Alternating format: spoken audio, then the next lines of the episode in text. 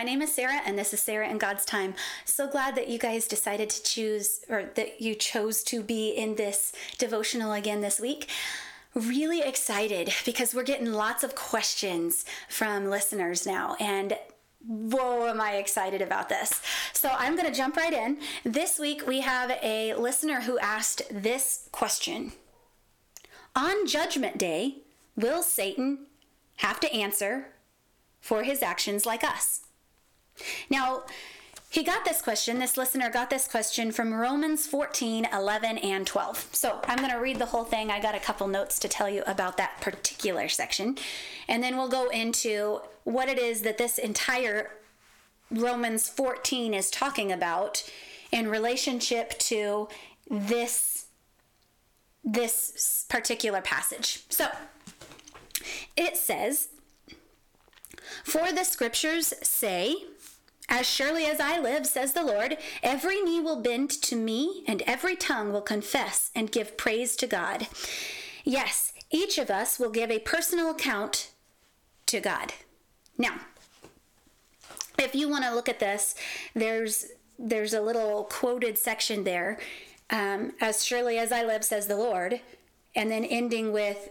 Uh, every tongue will confess and give praise to God. That is actually referencing, referring back to Isaiah 45 23 and the Old Testament.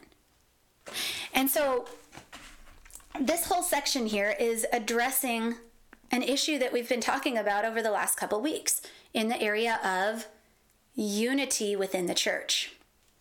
Okay, so here's how. The author of this letter is actually addressing an issue where multiple people are coming together with different backgrounds. Some of them are Jews that are turning Christian, some of them are from uh, religions of other, well, they're of other religions. And so they never really were in the Jewish tradition and they never really were in the the Christian tradition. So now they're coming though and they're they're hearing about Jesus and they're accepting this as truth and they're getting rid of all of their old ways or they are transitioning from the old way to the new way. Okay?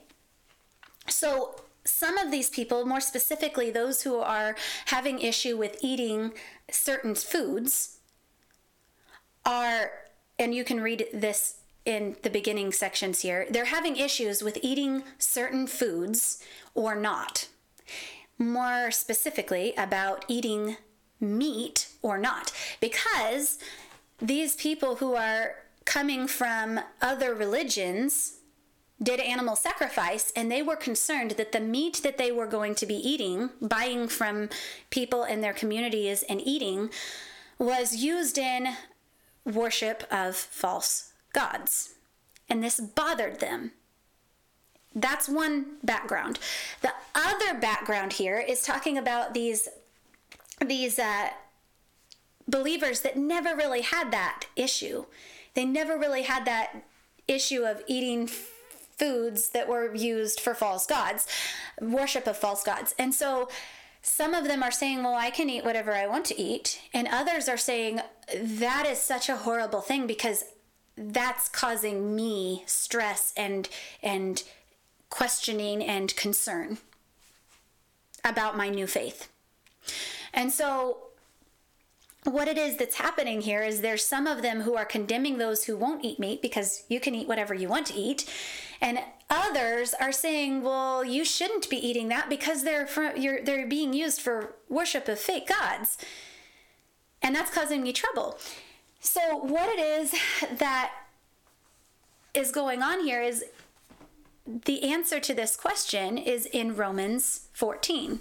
And there's a couple others, like what day to worship, and others like um, whether or not you should drink wine. And I'm going to use an example of alcohol here in a minute, too. But it says some believe it's all right to eat anything, while others will eat only vegetables. And that's 14 too, if you want to read that. So if someone thinks that it's wrong to eat certain foods because of past experiences, then to that person it is wrong. And I'm going to jump ahead to the end of 14 where it says, If you do anything you believe is not right, you are sinning. So, an example from today's world might be some people have had a background where they have been consumed by drinking alcohol. Like I said, I was going to use this as an example. Other people have never had that issue before and say they don't believe that drinking alcohol in moderation is a bad thing. You can see the conflict here. So, what it is that we're told to do here today is we're told in our scripture reading, if you read the whole section, we're not to become a stumbling block. We're not to become something that will cause somebody else to stumble, to fall, to sin. We're not supposed to be that kind of, we're not supposed to be a, in a position where we are causing someone else to sin. And so, since God accepts these people, we should not be condemning them. If these people who are not drinking alcohol, or if these people who are not, um, they're not eating meat because they believe it's wrong, we as believers with other views should not be going against them and condemning them. God accepts them. Who are you, or who am I, to condemn someone else's servant? They are responsible to the Lord. So let him judge whether they are right or wrong. That's 14, 3, and 4. So we don't have to be the judge of other people. That's not our place. That's not our job. Whenever it comes to minor differences However, we should be living a life that is uplifting of other people and helping them to follow God more. And I hope that other people around me are doing the same. I hope that the people around me are wanting to uplift me and encourage me to do what God is calling me to do as well. And so it says, since each of us will give a personal account to God, let's stop condemning each other, but instead decide to live in such a way that you will not cause another believer to stumble and fall. That's 14, 12, and 13. So, when it comes to eating meat at that time, the author of this letter was encouraging believers who didn't really see an issue with that, but knew that it was causing somebody else to stumble. He just said, Look, just don't eat meat around them because that's causing them stress, it's causing them trouble. It's not doing good for either of you because you will still have to answer to God, just like they will. And so in today's world, we can we can relate that to drinking alcohol or not.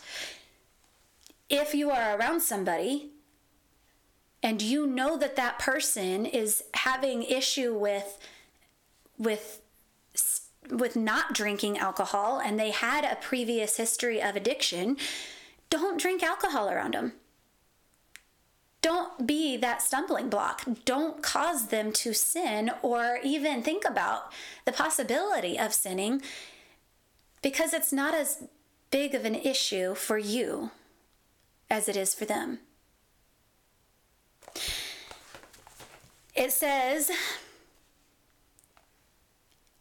Decide to live lives in such a way that you will not cause another believer to stumble and fall. We are to live a life of goodness and peace and joy in the Holy Spirit. If you serve Christ with this attitude, you will please God and others will approve of you too. Try to build each other up. And that's 14, 17 through 19. So I believe, based on scripture reading and study, that yes, we as believers, as all people, everyone who has ever lived and who will ever live in the future will have to give an account of what they've done with their lives. But I don't believe that it's only recognizing that we have sinned. On Judgment Day, I don't believe that everything we will say are all things about ways that we have fallen short. I believe that as we trust in God, as we read our Bible, and as we act on what we know God has told us to do, and as we live in love of God specifically, as we trust that Christ died for us because of his love, and as we live into that truth, we will also have good things to share, to report on Judgment Day. And I think that those are things that God knows already, but He wants us to recognize as well yes, I fell short in these areas, but I trusted in God and I did my best to overcome those challenges with God's help. But also, look at all of these things that that came from my trust and obedience in following Christ. And that's wonderful news. It's super exciting. Now, Satan has another direction. Satan has another uh, direction that he's heading in, opposite of the ones that we are are heading in. And so next week in Romans or next week in Revelation, we are going to look at what it is that happens to Satan. And if you would like to, I'm going to be reading from Revelation, the last half of Revelation 19, all through Revelation 20. And I hope that if you are interested in this, you will read Romans for yourself. Romans 14 was today's. And I hope that you will, if you're interested, look ahead to this these revelation passages because man, it gives us such hope and joy that God wins.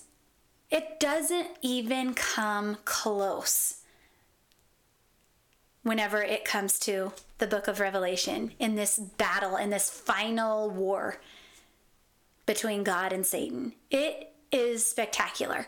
So I hope that you will read through these and I hope that you will be filled with excitement and joy about what it is that God is doing in your life and in the lives of those around you that is all I have for you this week.